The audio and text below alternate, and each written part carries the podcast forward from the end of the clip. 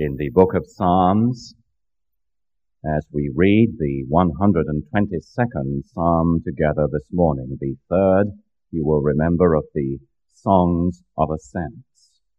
Psalm 122. A Song of Ascents of David. I rejoiced with those who said to me, Let us go to the house of the Lord. Our feet are standing in your gates O Jerusalem. Jerusalem is built like a city, that is closely compacted together.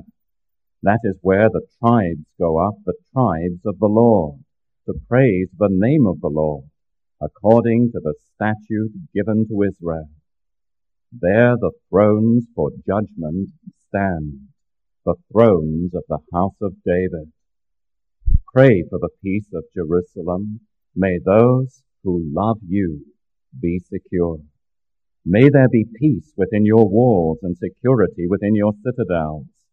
For the sake of my brothers and friends, I will say, peace be within you. For the sake of the house of the Lord our God, I will seek your prosperity. God will bless once more to our understanding this passage of his own inspired word. Thanks be to him. Now we have come, as I said to you a moment ago, to the third of these songs of ascents. The third out of 15 spanning that portion of the Psalter from Psalms 120 to 134.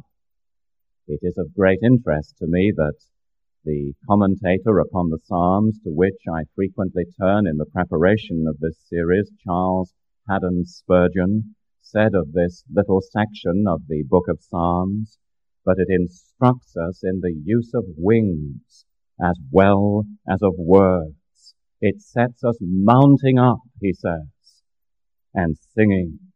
And often have I ceased my commentating upon the text that I might rise with the psalm and gaze upon the visions of God. And I trust that this is what we will be doing at least in part this morning together as we come as a congregation to study Psalm 122. But is nothing if it is not a hymn for God's house, arising like sweet and fragrant incense before the Lord third step of these fifteen as this godly man, the pilgrim, seeks nearer and closer communion with the Lord. Now you will have noticed from reading the psalm together with me in your Bible this morning that there is in a sense one great theme of the psalm that focuses upon Jerusalem. It is the happy theme of this psalm as the godly pilgrim who is still in exile contemplates the joy of arriving at Jerusalem, the central place of worship, the place which God had chosen out of all the tribes and districts of Israel where his name might be placed, associated with great events of the past, that there he might gather with praise welling up in his heart and prayer arising from his lips for the peace and prosperity prosperity of God's Zion and all associated with the Lord there. Now I think we're going to see together this morning as we study this psalm that we who are God's people today, not under the old covenant, but under the new covenant, are bound to come in a similar and a deeper and even richer way to the Lord, seeking His fellowship, drawn by His presence, appreciating the dignity of his worship and moved by our devotion to pray as he did for Zion's peace and prosperity. May God the Holy Ghost this morning grant that we may be drawn, as it were, by unseen cords, by the holy mystery of that Jerusalem, by the majesty of the Lord's presence there, to worship the Lord together as the psalmist so clearly did. And so I want to suggest to you this morning that there are really three sections to this great psalm. In verses 1 and 2, the drawing power of God's presence. In verses 3 through 5, the dignity of His worship. And finally in verses 6 through 9, the design of His purpose. Now look at the psalm with me, if you will, this morning under this threefold division of it. First of all, there is the drawing power of God's own presence in verses 1 and 2. I rejoiced, he says, with those who said to me, let us go up to the house of the Lord. Our feet are standing in your gates, O Jerusalem. Now you remember that there is a progression in these Psalms, upon which I have reflected on the last two Sunday mornings. Each one of them is a further step up, an ascending, as it were, into a closer and nearer fellowship with the Lord, until finally, in verses, in Psalms 132 to 134, at the end of those steps, the psalmist finds him in the very presence of God, and with the fellowship of God's people, enriching him and enlarging his heart. So then this is a further step, and it begins with the thought of the drawing power of God's own presence for his people. And this is the first reason, beloved, for the psalmist's gladness, the drawing power of Jehovah's presence within his church. Now there are three things that we need to consider together about this drawing presence of the Lord. And the first is the drawing power of anticipation. It's the first wonderful thing, I think, that strikes us as we read verses 1 and 2. The joy of anticipation. The overflowing gladness in this man as he anticipated in his own mind and heart being present in God's Zion with God's people, the prospect of going there to Jerusalem, the prospect of worshipping Jehovah in that place.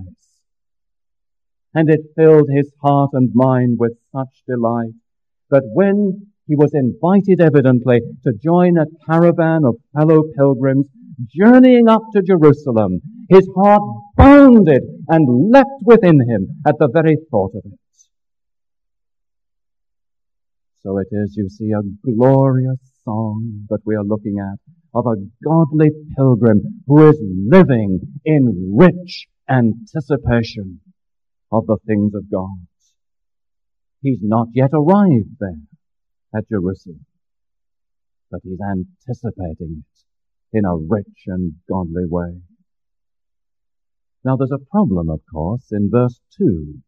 In the light of what I've just said to you, look at it with me. Our feet are standing in your gates, O Jerusalem. It would seem on the surface that he's already arrived there. And his feet are standing within the city, and he's beholding the temple of the Lord. But I'm sure we're meant to understand verse 2, not in the sense of having literally arrived there. Remember, he doesn't reach the city till the end of these 15 Psalms of ascents, in Psalm 132 to be precise. But what verse 2 is describing is not his actual arriving there, but his sense of anticipation as he contemplates it it is so rich and real that he's expressing the confidence of faith. It's almost as though he sees himself there, so sure is his heart's desire that he wants to be there. It is, to put it in another way if you like, the claim to citizenship and kinship with that city and its temple, even though the citizen has not yet reached the city. Now let me ask you at this point, my dear friend, do you come here on these Lord's Day mornings with that sense of glorious anticipation? Where your heart and your flesh are crying out, as it were, for the living God of His people? because in so far as this is a true expression of our hearts, it is well with us that we can sing in one of our hymns, as we will do at the end of this service, We love thy house, O God, wherein thy people meet, for thou, O Lord, art there, thy chosen flock to greet. But drawing power of anticipation. But there is the second thing, you see.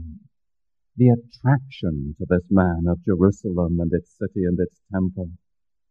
Let us go, he says, at the end of verse 1, to the house of the Lord. And the whole psalm, in a sense, breathes this spirit of longing and attraction. But the center of attraction, note you, is not the city at all. It's not the buildings and the streets to which he does allude in verse 3, a city closely compacted together where the tribes of the Lord go up. But the center of attraction is not buildings. It is the Lord who dwells there. Do you notice in verse 1 it is the house of the Lord at the beginning of the psalm? Look at verse 8. For the sake of the house of the Lord, our God, I will seek your prosperity. At the end of the psalm, that is still the thing that is attracting him. In the middle of the psalm, in verse 4, the tribes go up there to do what? To praise the name of the Lord. And beloved, it is precisely this factor that lifts the whole theme of this psalm away from mere na- national patriotism, the love of a city and its buildings and its layout and its compactness to an altogether higher and spiritual level where the attraction is not the city itself, but the Lord whose presence in glory is revealed there to his waiting and his worshipping people. Now this is the attraction. And all is in connection, as I say, with the supreme fact of Jehovah's presence. To him the tribes are gathered. To him their testimony is about to be given. From him the authoritative decrees and judgments are about to descend to his people. And the very peace and prosperity at the end of the psalm are nothing if they are not the outcome of Jehovah's presence in the midst of his covenant people. Is that why you come to worship the Lord? Is that the drawing power of this earthly Jerusalem, if I may use that term, here in this congregation? Not the minister, not the choir, not the pulpit in itself and of itself, but your great attraction and your holy desire is focused from beginning and end and in the middle as well upon the covenant God of your salvation. There is anticipation. There is attraction, but thirdly, beloved, there is application, isn't there?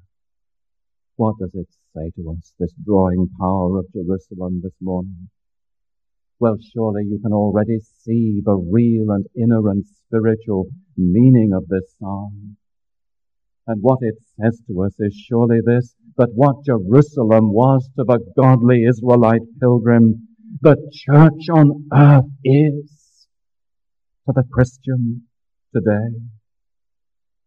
And that great Jerusalem that is above, the church made perfect that we read of in the book of Revelation, that John saw like a city foursquare with the light of God descending out of heaven.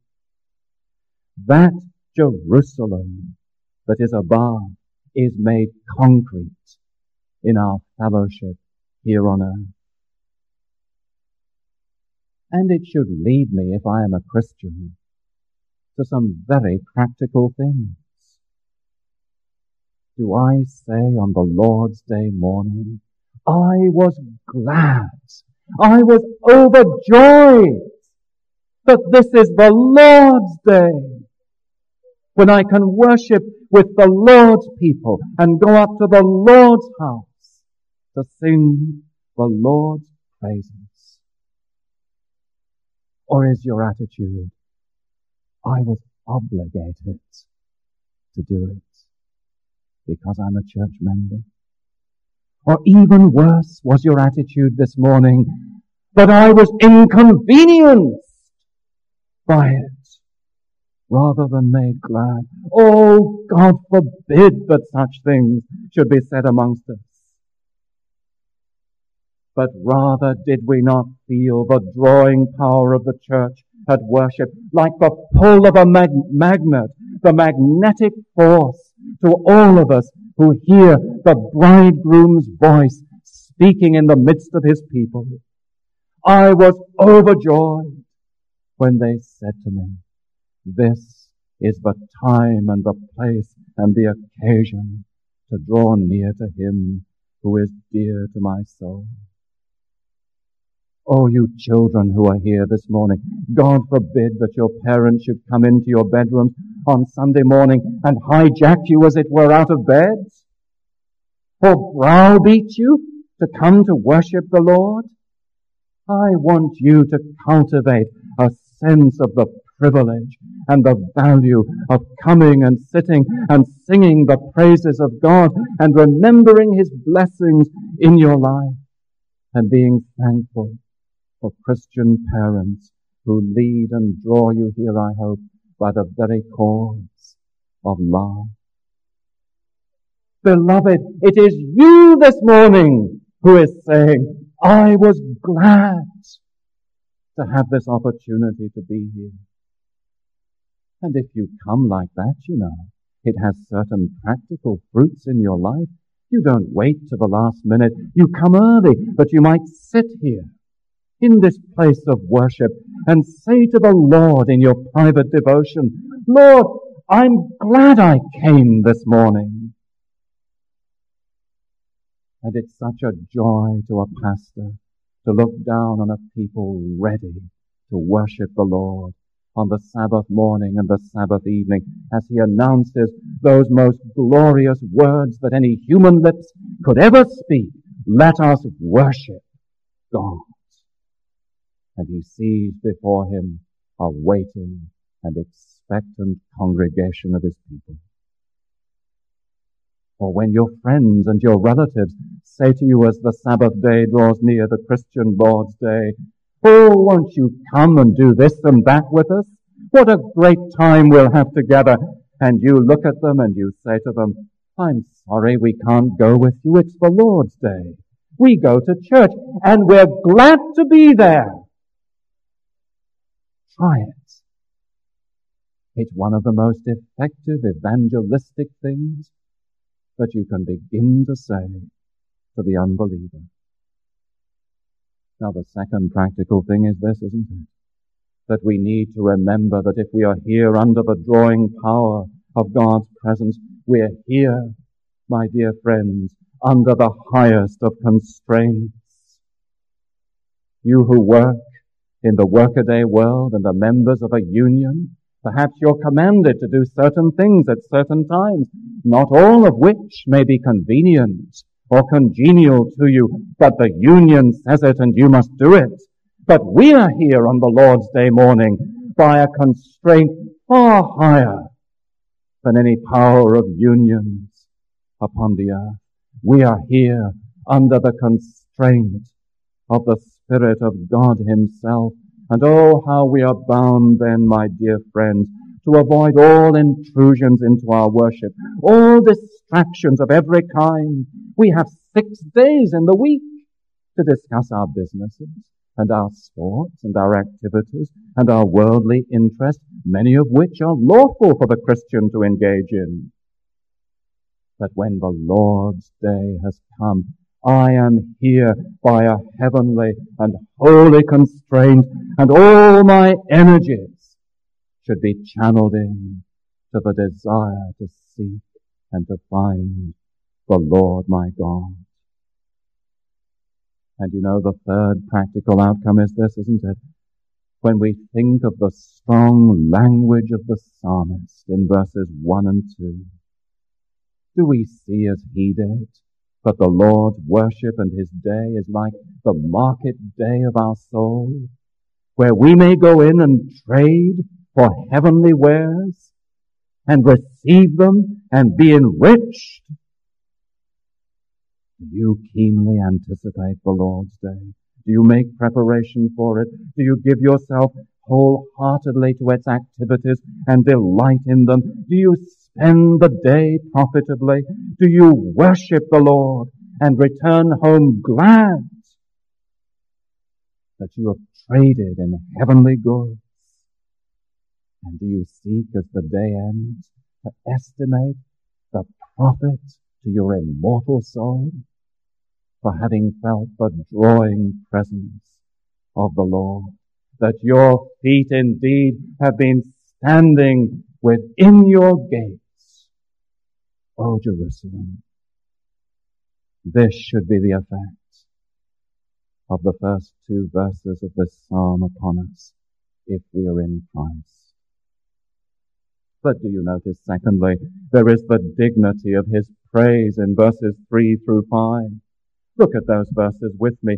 Jerusalem is built like a city, but is closely compacted together. That is where the tribes go up, the tribes of the Lord, to praise his name and so forth. Now what is he saying here? On the surface, you see it's a description of the city's layout, its houses and streets and buildings, all drawn together in a very compact way. And that was true of literal Jerusalem. Because you may remember, those of you who are attending the adult Sunday school classes on these Lord's Day mornings, the description of Jerusalem, built on a flat plateau of rock with ravines around three of its sides, and a very narrow space to build a great city as a result. But you see, he's not really describing the physical environs of Jerusalem at all, but in the inspired words of the psalmist, he's describing the church militant at worship. And this is the second reason for the pilgrim's gladness. But as he thinks of Jerusalem, there is not only the drawing power of God's presence, but there is also the dignity of his praise. That he will have the opportunity of joining with countless myriads of the tribes of Israel before the very presence of Jehovah and aid them in bringing in that revenue of godly praise that belongs to the Lord alone. Now he describes it in three different ways. Look at them with me. In verse 3 you notice, this is a holy unity that is involved in the dignity of God's praise. Jerusalem is built like a city, but is closely compacted together. Now what does he see as he thinks of the worship of God? And spiritually, he envisages himself there in Jerusalem. He sees a holy unity of purpose among God's people as a city that is compacted together. And so it is the vision of a church that is one and indivisible. One united whole. Something that cannot be divided. Now we so often on earth see the declensions and the divisions of God's people, and they plunge us, don't they, into deep despair. We sing that great militant hymn of the church, that has a verse within it. Though with a scornful wonder men see her sore oppressed, by schisms rent asunder, by heresies distressed. And alas, that is sometimes true as a picture of the church on earth, and you wonder, how can she ever be called by the name of a church? And it's answered in the wonderful paradox that God sees the church militant as the forerunner of the church triumphant. He does not see her divided as we do, but tightly compacted together, whatever the visible church may appear to be to us. She is one bride. She is one flesh. She is one body. So that as that hymn goes on, but she on earth hath union with God the three in one, and blessed sweet communion with those whose rest is one.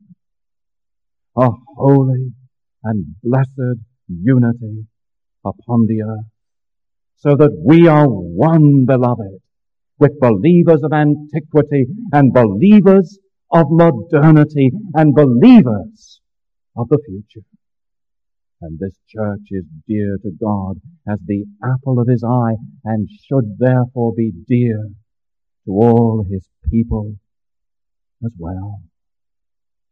And we need to have a sense of that greatness and holy unity of the church as we gather here in this auditorium on Sunday mornings. You know, I was just thinking the other day that there are more people in Jacksonville every Lord's Day morning worshipping the Lord than go to see the great events of sports in the Gator Bowl. The Bulldogs or the Gators or whatever they are called. You know, if that was held every week, not more than 1,000 people would be there in that great auditorium to watch these games of sport if they were held every week. Yet vast numbers of Christian people in this city every week gather together to worship the Lord and attend upon the invisible God. One Lord, one faith, one baptism. A holy unity unites us together. What a glorious entity the Church of God is. But do you notice, secondly, there is a fruitful diversity. In verse 4 at the beginning, this is where the tribes go up, the tribes of the Lord. Now it's interesting to me that twice over he emphasizes the tribes. Both in verse 4, the tribes of the Lord, the tribes go up. Why this emphasis? Well, certainly to tell us that this unity should never be interpreted as a uniformity. Israel is one, yet it is also a family of tribes, each with its own well-marked character and characteristics. And surely it teaches us the lesson that while true worship of God is essentially onefold and must always be characterized by the biblical elements of worship, the praise of God, the offering of prayer, the preaching of His words, the taking of an offering. While there is a unity in that worship, there may also be a diversity within those bounds of the regulative principle.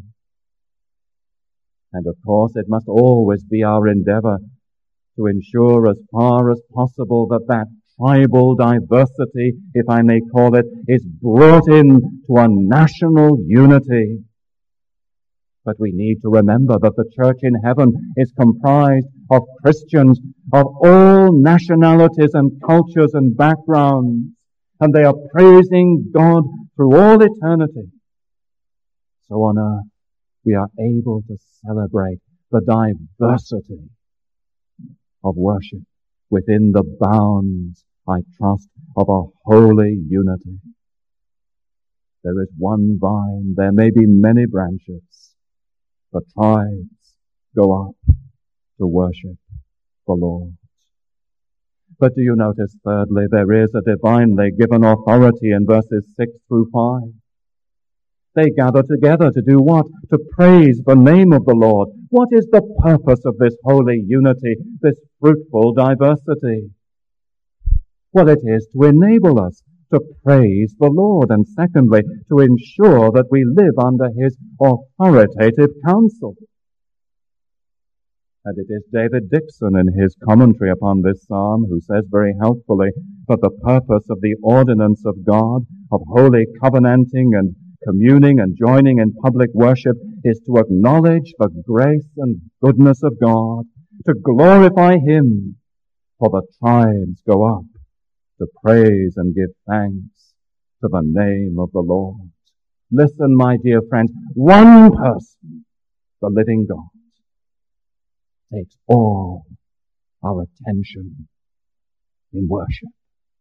This suffices to have made the pilgrimage to the house of God. This is the substance of true worship.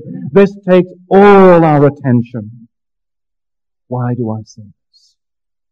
Because we're living in a day and an age where there is a negation, a negation of biblical worship. We play up the personality of the pastor. We're taken up with the choir and its anthems. Our attention is focused on this thing that occurs within the worship service, whether it's authorized in scripture or not, is not a question to our minds.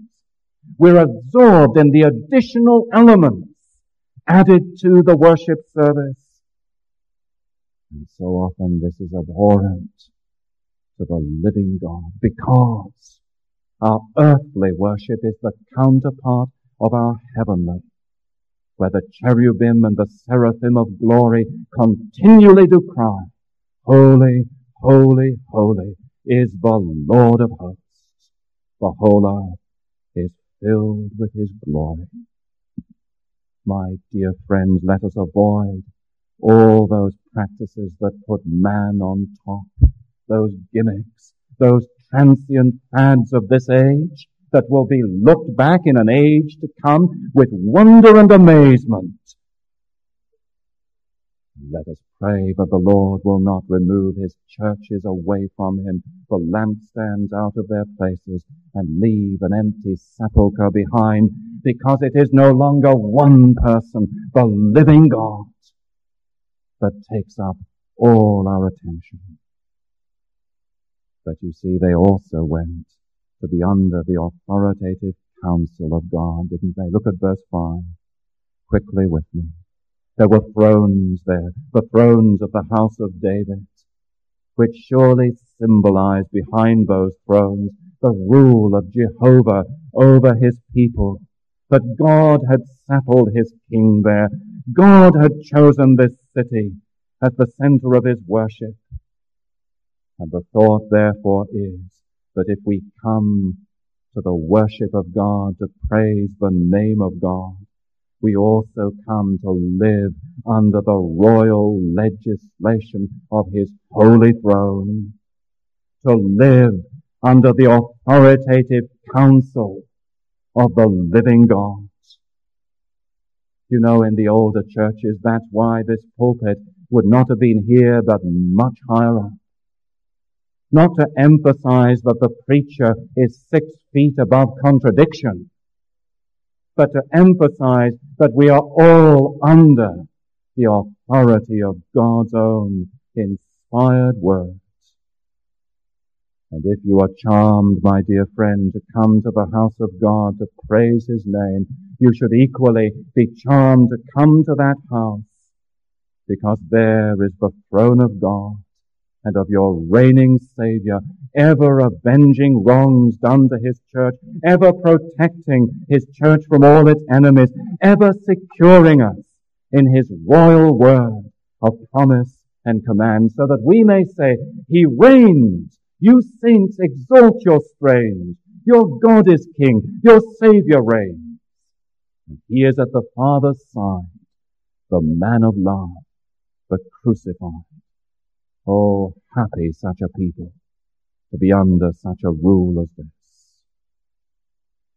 Now, thirdly, as I draw to a close, do you notice there is the design of his purposes in verses 6 through 9? It's the third reason for the pilgrim's gladness. But only where the Lord is worshipped is there the possibility of real and lasting peace and prosperity. Oh, the tragedy of this age! That men and women are heedlessly and thoughtlessly, with great activity, seeking for peace and prosperity in every place, except the one place that they will truly find it, in the presence and the worship of the living God. Do you notice how that is the theme of verses 6 through 9? At the beginning of verse 6, again in verse 7, at the end of verse 8, and taken up as the last thought of verse 9 in the word prosperity in Hebrew related to the very same word peace, shalom. And it is vital to grasp then, beloved, but if I have been drawn into his presence and experienced the dignity of his praise, I am going to find that my heart is led out into devotion and activity for Zion's good. I am going to pray and work and plan that others may find the peace and prosperity that I have found in the house of God, and it leads to three blessed responses with which I finish. Now remember, as we look at these, that what Jerusalem was to the ancient pilgrim, the church is to the people of God today. Did he pray? We must pray. Did he plan? We must plan.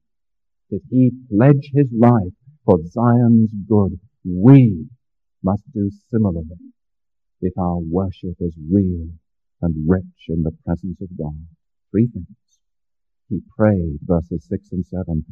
Pray for the peace of Jerusalem. And he tells us how to pray in verse 7. May there be peace within your walls and security within your citadels. My dear friend, if you are conscious at all that you have been an exile in the land of Meshech and dwelling too long in the tents of Kedar, and you have longed for the fellowship of God in His Zion, your covenant relationship with Him will bind you in heart and soul to intercede for the well-being of His church, for the fellowship of His saints. And if you can do nothing else in this world, you will pray and intercede as never before as we're going to sing at the end of this service, for her my tears shall fall, for her my sighs ascend, for her my prayers and toils are given, till toils and prayers shall end.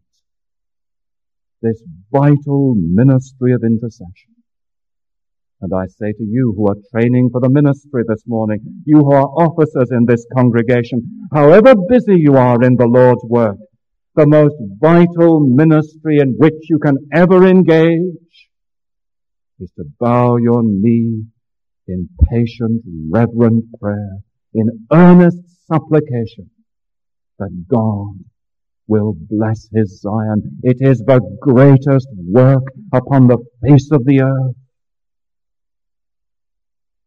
But do you notice, secondly, we must plan in verse 8.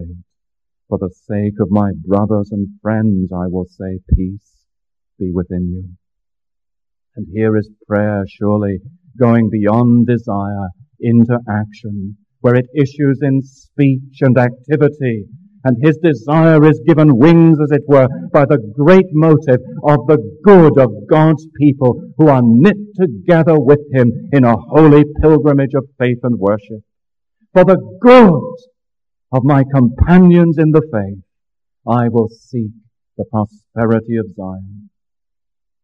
And oh, beloved, we know, do we not, but it is by a flourishing church that our children are blessed but our neighbors are blessed, but our fellow countrymen are likely to be blessed.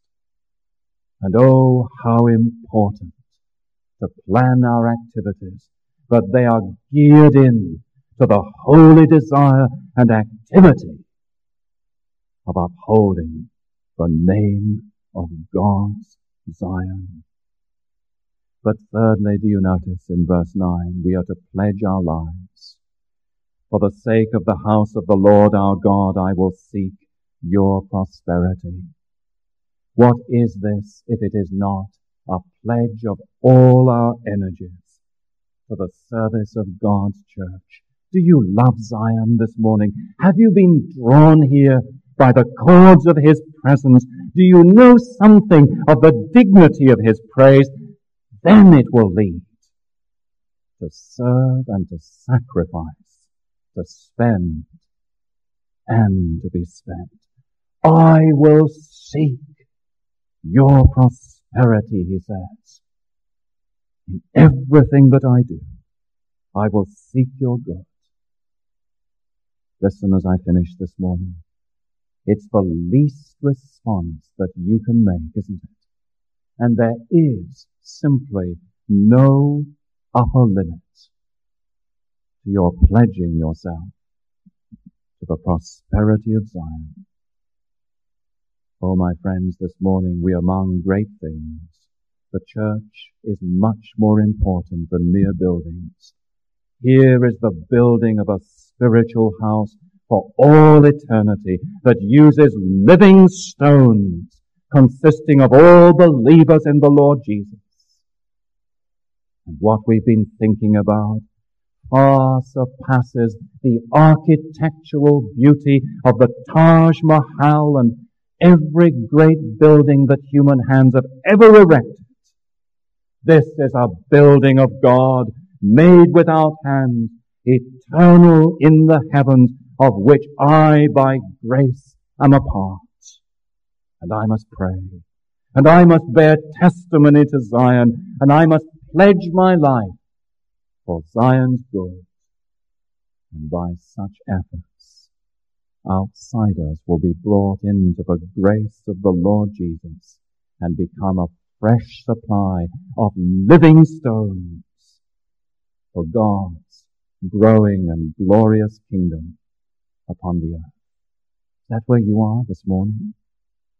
Oh, my friends, as I finish, what a precious privilege to be part of the church of the living God.